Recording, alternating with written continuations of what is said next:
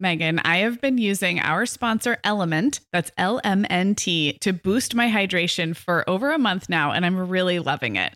I'm just not very good at drinking plain water, and I love the taste when I pop one of these little packets, I like orange or grapefruit, into a big bottle of water. It's kind of fruity and salty, and it just helps me hydrate better overall. L M N T is a zero-sugar electrolyte drink mix born from the growing body of research that shows the best health outcomes occur with higher sodium levels. Each little pack delivers a significant dose of electrolytes, but minus sugar, artificial colors, and other iffy ingredients. L M N T's flavors are so unique, like fruity watermelon salt and spicy sweet mango chili. And we're going to set our listeners up with a variety pack so you can find your favorite. Right. You can receive a free L M N T sample pack containing eight flavors with any drink mix purchase when you purchase through our custom link, drinklmnt.com slash momhour. That's D R I N K L M N T slash momhour. This offer is available exclusively through our partnership and is available for both new and returning customers. And if you're an L M N T insider, you'll have first access to L M N T Sparkling, a bold can of sparkling electrolyte water. Again, it's drinklmnt.com slash momhour. Hi, I'm Meagan. And I'm Sarah. We're two moms with eight kids between us from preschool to teen. This is the show where we help you feel better about the mom you are and share our own parenting tips and personal stories. We're not experts. We're parents who've been there. We're not perfect. We're real. Welcome to the Mom Hour. Everyone, and welcome to episode one sixty-two of the Mom Hour. I'm Sarah Powers, and I am here with Meagan Francis. Hey, Meagan. Hey, Sarah. So we're doing one of our favorite things today, guys, and Woo-hoo. That is taking your listener questions and offering our solicited parenting advice. Yes, people actually asked us for this. I have to apologize. My voice is still kind of on the mend. Like, I'm still not one hundred percent. So if you're a new, new listener, I don't always sound so froggy and like... Sultry, like I sultry. Just had a night out at a jazz club. It'll add, it'll add a little gravitas to your answers. I, I feel like I was like laying on a piano last night with like one of those long cigarette thingies coming out of my mouth, and that's why I sound like this. But actually, no, just been talking a lot and fighting. I got cold. my kids. My kids made me sick. So, yeah, that happens. Um, so we have some really good listener questions to get to today, and then we like to do these in two-part batches. So next Tuesday we will continue with some more listener questions, and we love getting your questions. So keep sending them in. We especially love when you record yourself doing that. So at the end of the show, I'll remind you how to do that. Sarah, we both know this time of year can be crazy. So this is a great time to get ahead with no prep, no mess meals from our sponsor, Factor.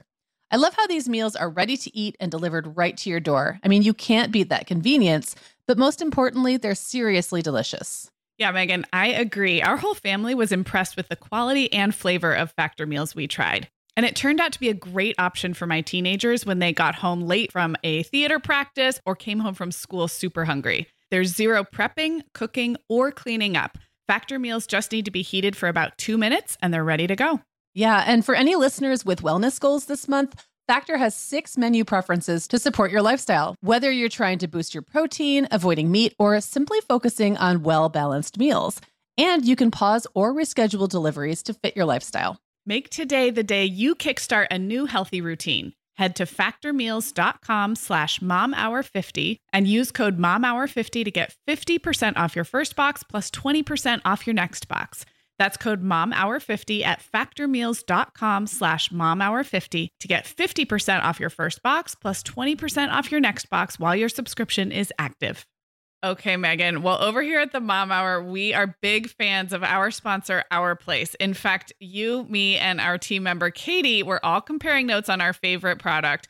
Katie was telling us that even though she's packing up to move her family to a new house, she cannot put that mini perfect pot from Our Place into the boxes yet because she's using it like every night. Well, as someone who also has a perfect pot, I got mine as part of their mini home cook duo set. I get it. It's nonstick, which is key, but it also has all these handy features like a steam release lid with a built-in strainer and this nice beechwood spoon that nests on the handle in this perfect little peg. Okay, well, I didn't get this pot, but now I want it. That sounds so great. Our Place's cookware is great to cook with, beautiful to look at, and healthier for us as well. All of Our Place's products are made without P FAS, also known as forever chemicals. In addition to their cookware and tableware, Our Place is also making waves with their Wonder Oven, the most stylish all-in-one air fryer and toaster oven. Again, free from the forever chemicals found in many of those air fryers. Listeners, Our Place offers a one hundred day trial with free shipping and returns, and we've got a great deal for you. Go to from our place dot com and enter the code MOMHOUR at checkout to receive ten percent off site-wide. That's from our O U R place dot com, code MOMHOUR. Okay, guys. So um, our first question comes from Rachel. Rachel's been a longtime listener, and I have to give her a shout out just because she's been so supportive of the show. I think I even was connected to Rachel way back in my blogging days. And so we've kind of followed each other online, but just a really, really supportive listener of the show. Um, sends in great ideas, gives us great feedback, and all of you guys who've been around from the beginning and kind of love us anyway, we just appreciate that. So we're going to play Rachel's question, um, and it'll speak for itself. So we'll do that now. Hey, Meagan and Sarah. This is Rachel. I have a question about how to deal with my somewhat shy four-year-old. And I don't know. I don't love the word shy, but I guess it's the best thing to describe, um, best word to use to describe him. And the situations where I'm most concerned are, for example, um, we go to the gym often, and um, we're leaving the gym childcare, and the teachers there or the, the workers there will say, okay, thanks, thanks, buddy. See you later. And And I would love it if he would say thank you or acknowledge their existence in some way. But he just is very like put off by the fact that they're talking to him, and he'll bury his head in my shirt, or he'll just turn and walk away. And, you know, if I say something like, hey, buddy, say thank you, he absolutely won't. And I can't force him to say thank you. And so I pretty much just stopped um, trying to make him say thank you. And what I do is I just say, okay, yep. And uh, he says thank you, or, or something like that, kind of me being the voice of this is how you should handle the situation.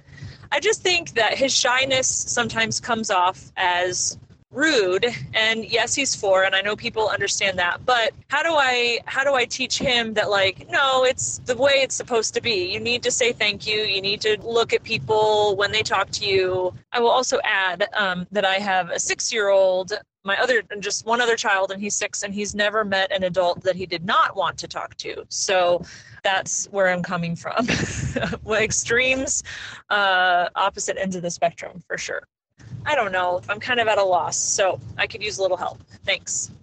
Okay, Rachel. I really love this topic, actually. Um, and it's interesting that she brought up Um, the specific instance she mentioned about like the gym childcare um, and seeing adults that the child sees regularly and is still feeling a little shy around, I think brings up mm-hmm. a really interesting side to this. So I guess if I'm going to start big picture, I I really think that um, most quote unquote shy or reserved or introverted kids um, are just developmentally not there yet, where they're just mm-hmm. not ready to be social in the way that adults are social. And we have such weird expectations of kids acting like mini adults. So I would yes. say if I had to answer this question in thirty seconds, I would say be patient, be on, be an advocate, and be on the side of your child, and don't worry about forcing them into adult niceties. That's if I had to just yeah. give a sentence, that's what it would be. But well, can we can we yeah. quickly just differentiate, because I like that Rachel yeah. said she doesn't love the word shy, because yeah. she doesn't know that it actually is even fitting what's going on here. And I think there's a difference between a kid who's like afraid of people or doesn't want to be away from mom, and a kid who just doesn't care that we're supposed to say, like, not even doesn't care, just doesn't understand yet why we're supposed to do like the social contract. Like, right. Those are two very different things. And this right. same kid could be, the minute mom turns around and leaves and he's just playing, could be super friendly. You don't right. really know. It could be awkwardness and around some, those. Yes. And some kids are more comfortable with other kids, peers, yep. and some are more comfortable with adults and are more socially awkward with peers. So right. all of it developmentally, for most developmentally on track kids, kind of sorts itself out. I definitely don't think Rachel has anything to be concerned about. But yeah. I do think, so the thing that I think is interesting is she brought up a situation where they're going to gym childcare and he's familiar with these same teachers and they're seeing them every day. And they say, okay, bye, thanks. And he doesn't say anything. So I think there's right. a couple ways to handle that. One is to just do what, exactly what she's doing, which is modeling. I'm a big fan of modeling the behavior you want your kids to do. And they're not going to do it that day, but eventually they will. So if someone said something to my shy kid and the kid wasn't going to respond, I would just respond. I wouldn't make a big deal, but I'd just say, oh, it was so nice to see you too. Thanks for having us. Bye. Right. Um, as opposed to say, say thank you for having us. Say right. goodbye. Say, um, say, say, say now. Yeah. Right. Yeah. So modeling, and she's already doing that, and that's really good. But the other thing I think, and he's four, um, is that if you think your kid is ready to get a little bit out of their comfort zone and practice um, some of these social graces, and I think four is maybe a little young, but especially if this were like, say, a six or seven-year-old who really was still kind of having trouble, you know, responding or looking down or making eye contact. And we've talked about this before, Meagan, with both of our introverted kids, is it's yeah. not, it's great to give a little pep talk before a social situation and have mm-hmm. them practice those things in a situation where they are comfortable, where you're not asking them to go into a room full of people they don't know and shake hands with everybody.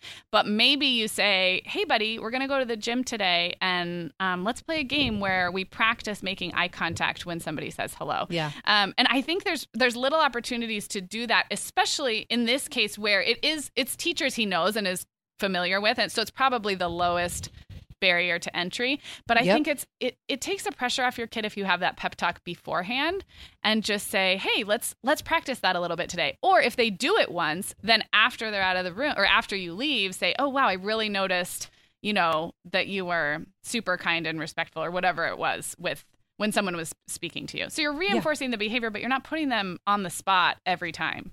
Right. I totally agree. And that works with so many different Yeah. behavioral and just life things, right? Yes. It's like that whole like model and then notice. Yes. Don't like point out the negative that they didn't do it, but just reinforce that when they did it. Right. And it is the kind of thing, I think you're right, that like most kids figure out when they start, when they get to be six or seven and yeah. they start to realize there's that social contract and like they understand it. Before that, they're just like living, is it, they call like seven the age of reason, right? Like where they really start to be more in tune with what's happening outside of themselves.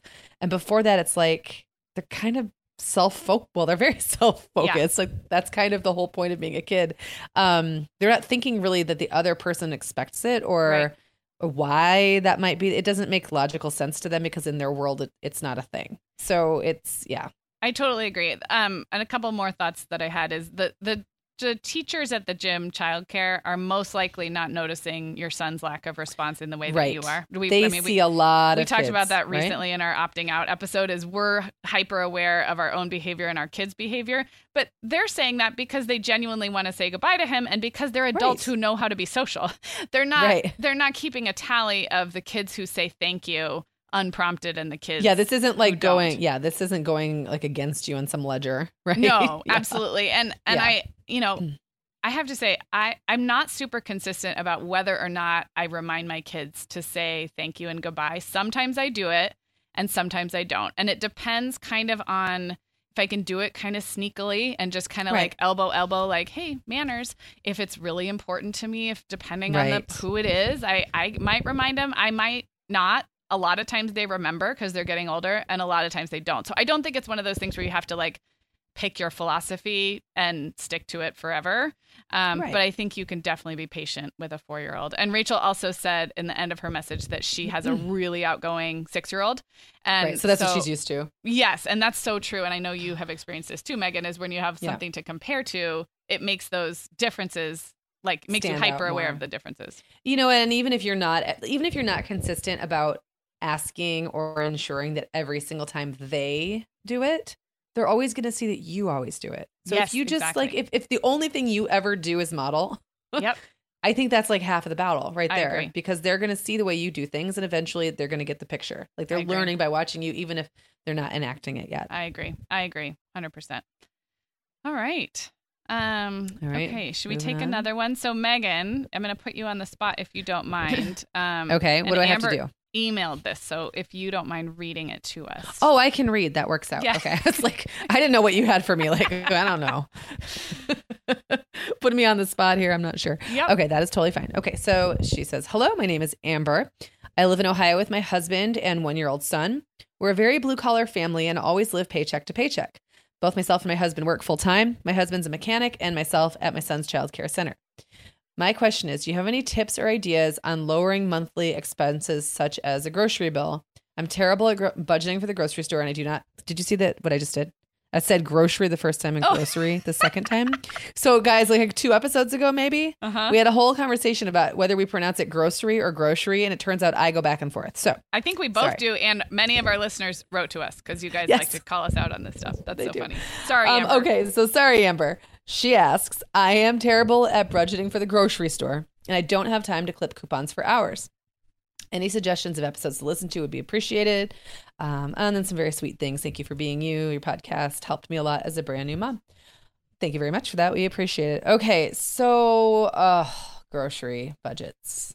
I feel like you have things to say. I, I have some things. Yes, I do. Um, the first thing I would say is really get a check on, like really pay attention, close attention to your food waste. If I had to say one thing, the one thing I could do to get my grocery bill, grocery bill under control, it is to make sure I'm not throwing any food away or mm-hmm. very, very little. And that is something I have struggled with a lot over the years because my family size has fluctuated, mm-hmm. you know, a lot. Um, and as kids grow, their needs change and all, the way you cook might be changing, right? So that's where I would start. I would really closely monitor what you're eating in a week and mm-hmm. what, what's not being used up. I would um, just pay attention for a week because I'm guessing if you're like me and like a lot of moms, you're overbuying. Yeah. Just like that, like that. And that's, that's one thing that is just totally unnecessary spending. Yeah. Um, I have actually found that in times when I'm wasting too much food or spending too much, it's often because I'm actually not shopping enough, which I know totally goes against all of the things that we're supposed to do, which we're supposed to buy everything in bulk because it's cheaper. Right. That's not necessarily the case. And if you're buying too much food, again, you're going to not, everything's not going to get eaten and your bills are going to be higher, which mm-hmm. I mean, yes, theoretically, if you're buying your grocery shopping like once a month and if you can do that, and there are people who do that mm-hmm. and that's like a job. Let me just yeah. be really clear that the people who get their who get their um, grocery bills down like really, really like ridiculously low. Yeah. I know people who do this. I know it can be done, but it is like a part-time job. It yeah. is not something you do between, you know, like coming home from work and making dinner or whatever. You know, it's not something you just fit in when you can, and you can definitely get better at it, but I think it is something that requires a lot of time. So yeah. maybe just don't be too hard on yourself about yeah. that bill, that particular bill. I don't know, Sarah, I'm like going on and yeah, on, but do you no, have I, anything else I to add that? I kicked this okay. to you because I feel like you have talked or written about this a fair amount. I do have a couple of things. Um, so there is an episode in our archives. It's episode fifty-five. So it's exactly, almost exactly two years old. It's from June fifteenth, twenty sixteen. It's called Saving Money on Groceries and Household Supplies. So Amber, you can go listen to that from the archives. And we actually talk about how we're not couponers either. So I think we're in the same boat as you. Yeah. Um, but a couple other tips that I thought of. One is more on the household supplies and less on the groceries. Um, but I think Amber mentioned that too. Um, is avoid shopping for those things at places where you're going to be tempted into impulse purchases. I don't want to yeah. call out Target, but I'm going to call out Target. No, totally. I mean, that's what it would be for me. So like I went through a long phase where I, I really, even though we love Target, I just almost never went to Target because it was too tempting to then also get myself some new makeup. Oh, and like, for, yes, totally. So, Um, like, let's say we're talking about paper towels, toilet paper, um, you know, dishwasher detergent, that kind of stuff. I, I had a pretty good beat for a while on where those things were economically priced. Um, and for me, a lot of it came from Costco's generic brand. Um, and so I like I only got those things at Costco. I only went to Costco once or twice a month. Um Costco can get you into overbuying and impulse purchasing too, but I, yeah, I had yep. three little kids and like, I didn't really want to be spending time in Costco. I wasn't going to buy like a tent or something. Right. You, I mean, I think some people can go to Costco and accidentally spend a bunch of money, but that wasn't the way I used it. I went there because I knew that peanut butter, coffee, organic eggs, chicken stock. It's like I have twelve things that are so yep. much cheaper at Costco that I cannot bear buying them anywhere else. It was like I had found those twelve things. And and so that helped. Um, but also not going to Target for like if I was out of low on toilet paper or paper towels, I would not run to Target because it just absolutely not. It's too nope. tempting. Um, a lot of that stuff, I think, is it's really wise to um, to buy online, because if you can lock in your price like on Amazon or something, yep. if you can like really lock in it, it's easy to forget like what's the best deal you can get on, say, twelve packs of toilet paper, because the sales are all over the place. Right. Like you'll go in and see the sale and you're like, oh, my gosh, this seems like a good deal. But is it? I don't remember how much it cost last time. So paying attention to that stuff and comparison shopping and then looking at prices online, I think, is really helpful. Yeah. No, I totally agree. Um, another tip I was going to offer is not running out of things. So like we tend to spend more on things if we accidentally yes. run out at the last minute. Yep. And um, and I think you were sort of going there with food too, but especially with household items, um, it's always going to be cheaper if you are planning ahead. And I, I think that comes kind of naturally to me. Like I just notice when we're getting low on something. Yeah. And I really don't like running out to stores at the last minute. Um, but if you need a little system, a little post-it note, a little, you know, notes file in your phone, or a little some way to indicate when you're running low, I think you really save a lot of money by not needing to run out at the last minute for that kind yeah. of thing. Um, I would. OK, another tip I would have. Yeah. I didn't realize I'd have so many. But um, one I thing I would say is really simplify your your um, menu. Mm-hmm. Your menu planning, figure out what those like five or six or seven dishes are that you can make relatively inexpensively every time. And that's not going to always, that doesn't always mean you're going to be using, uh, here's an example. One of the cheapest meals that I make that my family will eat the entire thing, so there's no waste, mm-hmm. is literally I buy a bag of frozen stir fry vegetables, which is like two dollars mm-hmm. and chicken breasts, which are, you know, whatever they are, because mm-hmm. they're all over the place, depending if they're on sale or not. And like a little sauce. That's mm-hmm. it. But it feeds everybody, right? So it's a bag, like those vegetables, if I bought them all fresh and chopped them up, would probably cost more because mm-hmm. not all of them would be in season, you know? Um, so sometimes like that's like frozen vegetables can be really an economical way of doing that kind of thing. Um, I would also say find the cheapest proteins you can that align with whatever your personal food values are. So like mm-hmm. if you feel like it's really important to eat organic, um, to eat organic meats or free range meats or whatever, then you might have to be thinking carefully about what kind of meat you're going to eat, because that mm-hmm. stuff gets expensive no matter what. Um, on the other hand, if you're okay, like there's all kinds of in between labels, like there's there's all kinds of range from like factory farmed cows yeah. on up to like the the happiest of yep. cows skipping through an organic farm with no fences. Like there's like there's some different stops between mm-hmm. and there's cuts that are pretty cheap. Like I will do a pork butt, or also called a pork shoulder. That's like a huge slab of meat. You can make meals yep. for days out of that. So like whatever protein you can get, or maybe for you, all of the meats are like too much, and look at eggs or mm-hmm. beans. Like there's a lots of those, those proteins are th- the things that always make my bill. Like if there's one variable that causes the biggest swing on my food bill, it's, it's meat. Yep. For sure. Yep. Because it, it's all over the place. And so yep. figuring out some really simple meal plans, um, that center around the the least expensive protein you'll tolerate. Yeah. And, and that's like, that's going to be no, different I, for everybody. Yeah. Yeah. No, I, I totally agree. Um, and then my final tip is, I don't know, because I don't know any more about Amber's family or how much she's budgeting or looking at things, but just tracking expenses. And there's so many different yeah. tools, but just paying attention to something is often a huge leap forward in, um, just facing reality. And sometimes it surprises you what you are spending a lot of money on and what not. Um, and one thing yes. about feeling bad or guilty or, you know, short on cash is if we don't know what's budgeted and what we're typically spending in a month, it's hard to yep. know, like, should I feel guilty about spending two hundred dollars at the grocery store? Or maybe that, maybe that's the reality to feed my family and I need to make cuts elsewhere in the budget. Does that make sense? So just, just yeah. having an awareness. Um, and I think there's so many good tools, um, to help you kind of track that for a few months and really yeah. look at where the money's going. Yes. And if right, if right now, like for me, my budget, my grocery budget, and I'm putting groceries in air quotes, um, includes things like toiletries and stuff, because not like my makeup and things, but just like basic yeah. household, like toothpaste yeah. and yeah. paper towels and stuff like that. Just because for me, I really wanted to simplify. But if I was really trying to get down to the nitty gritty right now of what I'm spending money on, I would absolutely be separating that stuff out for it's sure. Kind of, because it's kind of like you can really geek out over it if you want. You I mean, can, I have yeah. in the past. And then, you know, you go through phases where you don't want to or you don't need to care. But um, that's helpful, I think. It's always helpful. Yeah. I'm married yeah. to a financial planner. So. Yes. And sometimes things. Really just digging down into the nuts and bolts really helps. Yeah. The last thing I guess I would say is try Aldi if you've got it and you haven't already tried it. It's really a great. Like I'm always shocked by how much less my bill is.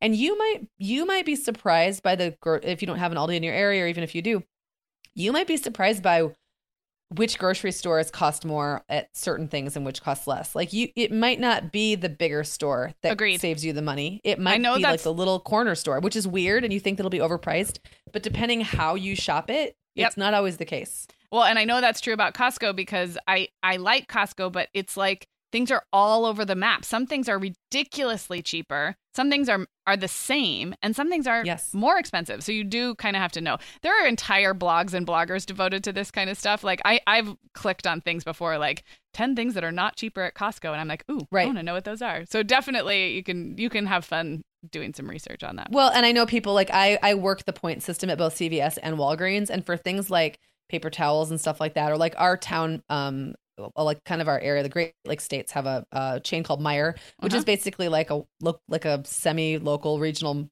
Walmart kind of, yep. I guess it's a big box store with groceries.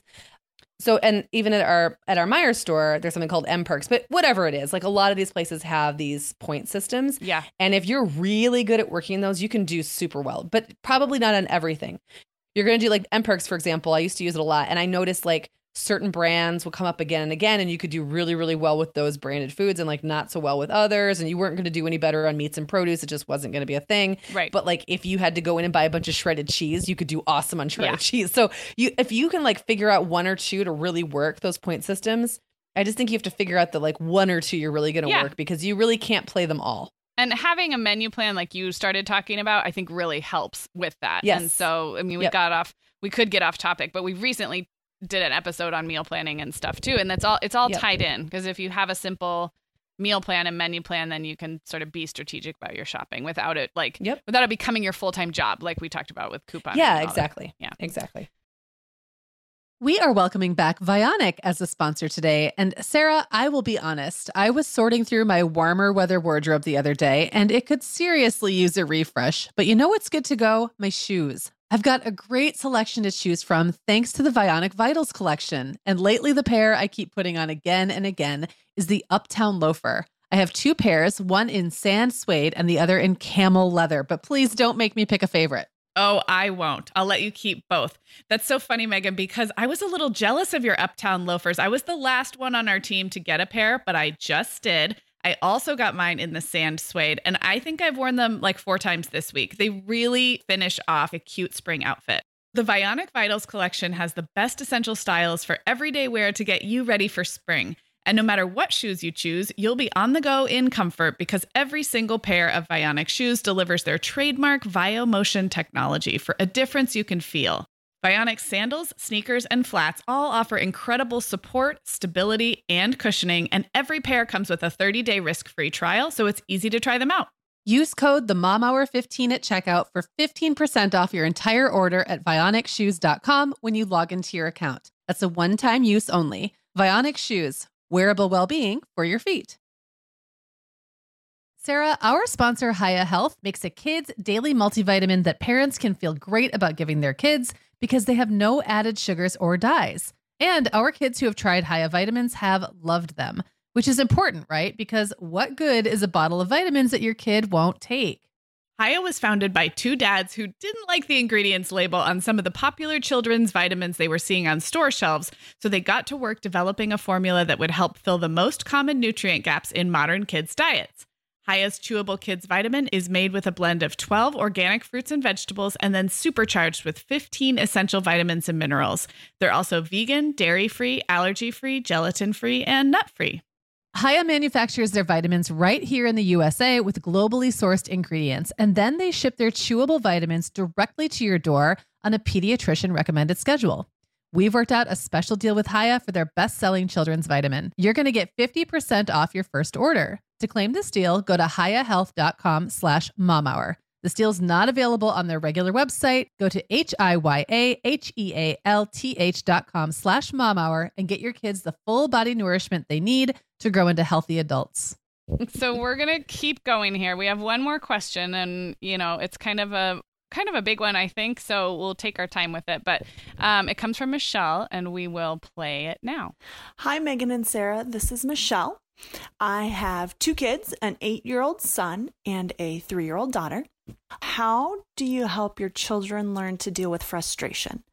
Um, I wasn't great with this when my son was little, and now he's very smart and very talented. And when things just don't go his way, he has a hard time dealing with that frustration.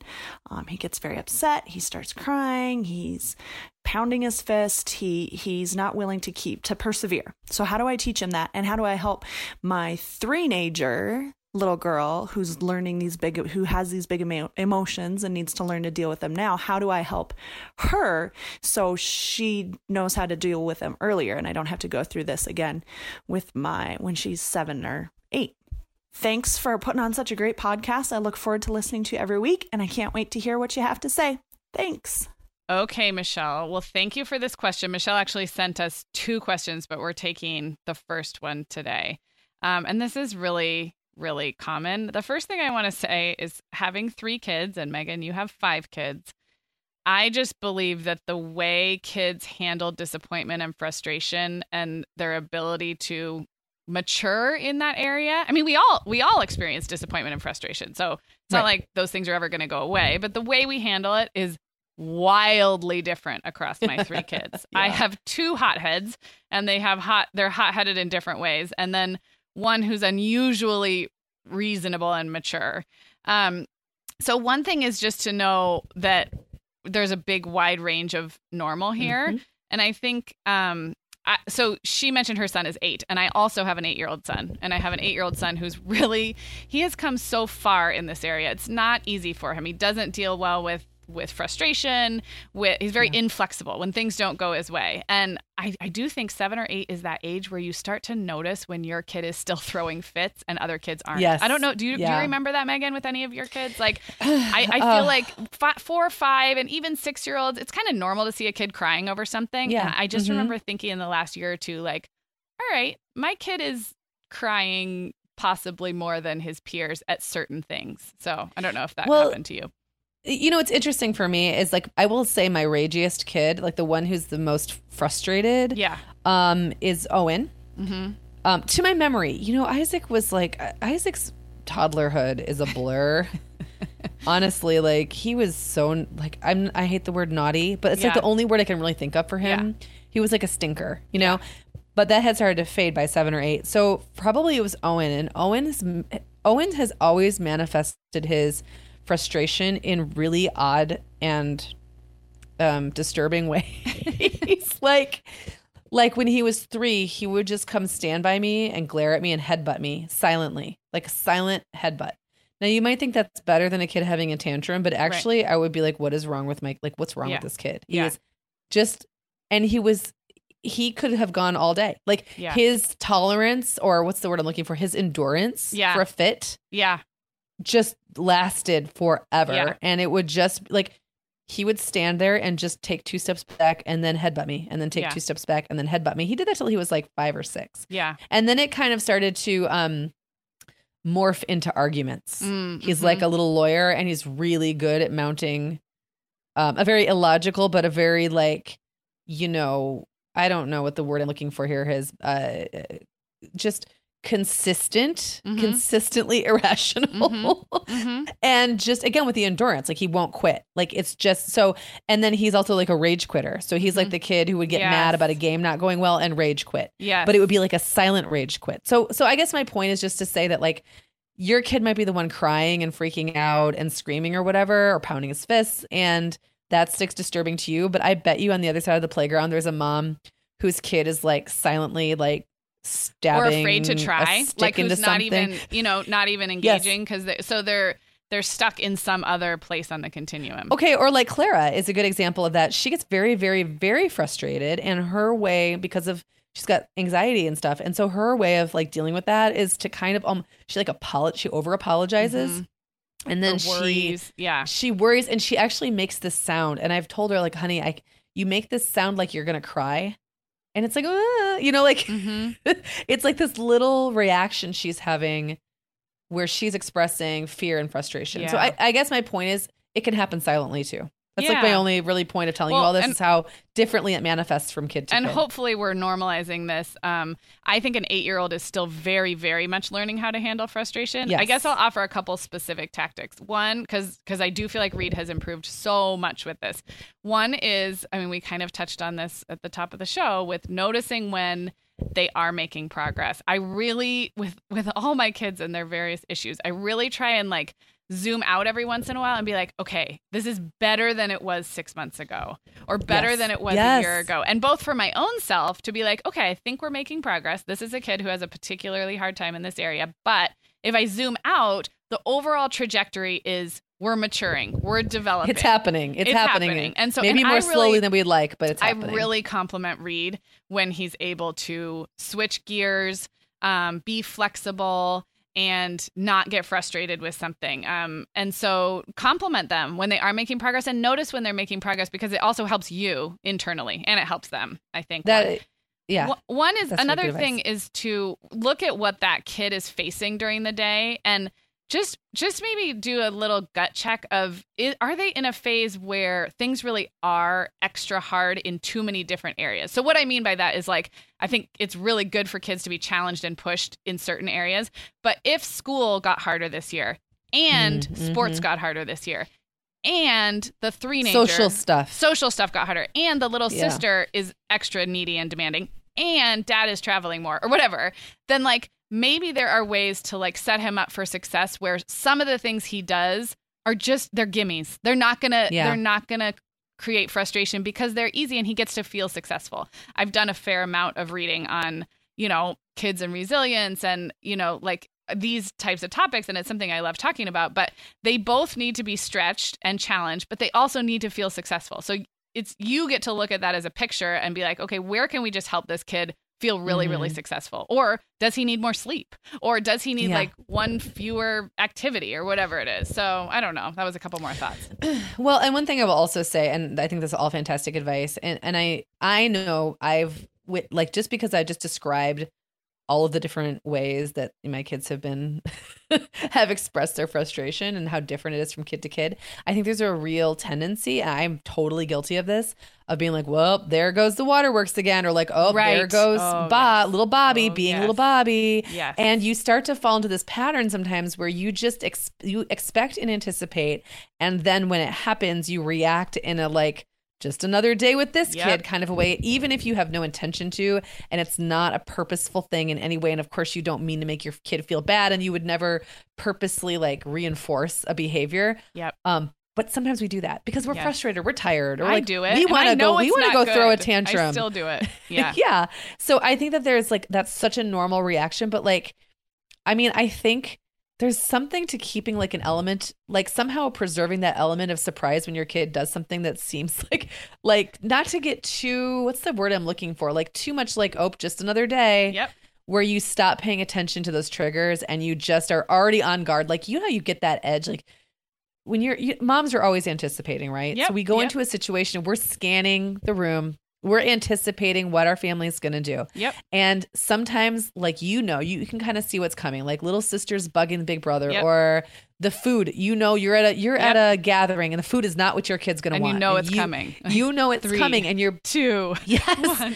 And you're bracing yourself yeah. and you don't even allow yourself like the opportunity to be surprised yep. negatively or positively. Yep. Like you don't allow yourself that opportunity. And we all, we all do it. So it's not like, I'm not saying like, oh, you know, don't do that and everything's going to be better. I guess I would just say, watch for that. Like your kid can surprise you. I totally agree. And I'm glad you brought that up because I do have one more quick thing. And that is, this takes so much practice. So, so, so much practice, yeah. but you can be calm and happy and even having a good time when your kid is raging and super frustrated. Yes, you don't have to take that on yourself. You don't. And you can be empathetic and you can get down yep. with him for a minute and say, this is so frustrating for you. Can I help you find a different activity? Can I help redirect you? But then you can get up and walk away and say, let me know if you need my help. I'm going to go yeah. do my own thing now. So you, but that's yeah. so hard. It's so hard not to so either hard. be dragged down completely emotionally right into their stuff, or the alternative is sort of to be really callous and like, ignore, quote unquote, ignore. And so like somewhere in the middle is like, y- you can let them know that you're available to help and you're empathetic to what they're going through, and everybody gets frustrated. You know, I, I think yeah. another good thing to do is kind of narrate when you have had a frustrating experience and be like, man, I was so frustrated because I almost ran out of gas and I was running late, and just, you know, and just kind of talk through that stuff. But you don't have to live in that place with them all the time. Like you get to walk away and it's okay to be happy and, and I, they're not. could not agree more. And um, I just also want to say, like, in public situations, I think that can be especially powerful. Yes. Because there's such a tendency to want to fix or like show everyone that you're fixing or show yeah, everyone like, do that, that you're thing reacting. Where you parent in a really loud voice so everyone knows. Yeah. So everyone knows you're parenting, because you don't want anyone to know that, like, to think that you don't handle things. But I think, I think when I have allowed myself to demonstrate that balance of empathizing and caring and loving, but also walking away and still going back to what I'm doing in my conversation, or, and I have done so much as to pick up a tantruming child and move them to a place where they can tantrum without bothering other people. Right. In a very loving way, but it's like, I'm going to put you over here now because you're being really loud or whatever yeah. it is. And like the other parents, you know, there might be a little discomfort at first, but like the more other people see you being really confident and just handling it yeah. kindly, but firmly and yeah. kind of nonchalantly, I feel like it diffuses the situation and it makes other people comfortable. Like I, I really feel- do. And I've witnessed that over and over. Yes. Like people will kind of give you this weird look and say like, oh, well, you're pretty confident. Yeah. Or something. I've, I've gotten a lot of so comments like that. You feel so much better after. You yeah. feel so much better after that situation has passed than you do when, you know, you do any of the other things well, that we've all done. Overreact, like, yeah. freak out, leave yeah. the party because like your kid yeah. can't, you know, is like yeah. freaking out. And then you feel like you have to leave. And then you get home and think, well, now, like, I just, I cut my evening short because right. of something totally normal, like right. a very normal thing that my kid would have gotten over. Right. Um, you know, so. I don't know, that can't doesn't always work. I know there are kids who are super persistent in their tantrums, and yeah. sometimes it is sometimes leaving the leaving the shopping cart full in the middle of the aisle, in the grocery yeah. store aisle is the right choice. But and I would, you know, that's your decision to make, like what you can tolerate. But sometimes letting your kid have the tantrum and going about your business is also the right choice. And sometimes yeah. that can come off as like like a really confident and almost comforting choice yeah. to other people. And so don't I, I would just say try not to worry too much about like the public parenting thing. I think that's one of my, the thing I, I come back to a time and time yeah. again, that I feel like if I could go back and change one thing that I did as a younger mom, yeah. it would be having less of my parenting decisions be ruled by how I felt other people thought about yep. me in the moment. Yep. Well, I'm, that kind of transitions into, we hadn't touched on the fact that Michelle also has a three-nager, yes. a little girl. And, you know, what she said when she sent this question was that she felt like she didn't handle this as well with her now eight-year-old. And and I would say it's probably more likely that your eight-year-old just has a particularly yep. agreed hard time with dealing with yep. frustration. It's not that you did anything wrong, and your three-nager has big emotions because she's three. So yeah, there's not, I don't think there's anything she can do to head it off at the pass. I don't think so, except yeah. that just have a lot of patience with yourself yep. because yeah. three-year-olds are crazy. So like you can help her deal with big emotions, which I think is how you phrased it in the question, by doing all the things we've talked to I've talked yep. about, like helping her, setting her up for success, making sure that, you know, she's she's doing things that are developmentally appropriate. She's not, because three-year-olds are crazy. They want to do everything by themselves and they can't. And that's like a constant yep. dance. So I don't know that, I don't think you need to think about it like, what can I do better with her so that she nope. is not like this? I think her son sounds like he's just wired that way. And there's a lot of yep. great things. He's probably a little bit of a perfectionist. He's probably really driven. There's some things that will probably help him by having those traits. And there's some things that are going to be hard. That's how it works, yep. right? Like, so, yeah. um, but I don't, I don't have a lot else to say about three-nagers, except that, yes, they, they get super frustrated. They want to do everything by themselves, and they're completely irrational. So I'd almost spend my so energy. So the more you, you can do, well, the more you can do to set your life up and like to set yourself up for success, yeah. really the better. Like the more yeah. you can do to, you feel good yeah. about what's, you know, happening, and like you tolerate it, I think is kind of the solution to all that stuff, right? I totally agree. And make yeah. sure you have lots of room to take breaks. Because if you have a raging seven or eight-year-old and a three-nager, yes. then you need a little you a little break. Breaks. Yeah. Um, but yeah, I really relate to this one a lot because of my little guy. Mm. Um, all right, Meagan. Well, next week we're going to take three more of these questions. Nice. But before we wrap up, we got to do our end of show segment, which is Cue It Up. And what I thought I would do for Cue It Up is just tell you guys that I think our listener questions episodes are some of the best ways to get to know us if you're new to this podcast. I totally agree. And there's some of, honestly, they're they're my favorite. They are. They're fun for us to do, but they also, what they do, two things. They allow us to be a little more opinionated than we yes. are in our regular episodes, because somebody has asked us for our opinion. So in our regular right. episodes, we're pretty, we paint a pretty broad brush of like, it's going to be okay no matter what and all of that. But if someone with a very specific challenge asks us for our opinion, I think we're we're allowed to be a little more opinionated. So that's Absolutely. Fun. But also yeah. we cover a lot of different topics and a lot of different age ranges in a relatively short period of time. So if you're one listener wrote that she had dated, quote unquote, dated a lot of mom podcasts and like she chose us. So if you're dating around and you're not sure if this podcast is for you, go listen to our listener yes, questions episodes. Agreed. I'm going to um, read out just a couple of episode numbers so you can scroll back and find them. Um, and then I'll link to all these in the show notes at the mom hour dot com. But if you're back at the beginning, near the beginning, episode forty-one, fifty-two, sixty-five, seventy-three. So go check those out. I'm not going to read it anymore because you guys will lose me. Um, but forty-one, fifty-two, sixty-five. And those are all from twenty sixteen. And you'll just hear so many different types of questions and our responses. And I think it's a fun way to get to know us. So that's my cue it up. Those are the ones I would cue up if you are new and haven't listened to more of these types of episodes. Very fun. Um, yeah, that's all I got. So we'll be back with you guys next week with more great questions and our advice. Hopefully my voice will be back by then. Yeah, it will. So I'm fading out now. All right. Bye, guys. Thanks, guys.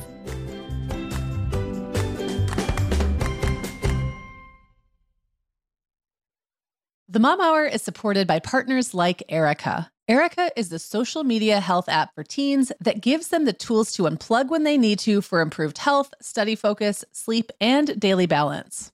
Erika was built by a dad of three boys who saw that teens themselves were really becoming self-aware to the risks of social media, and he wanted to help them self-regulate.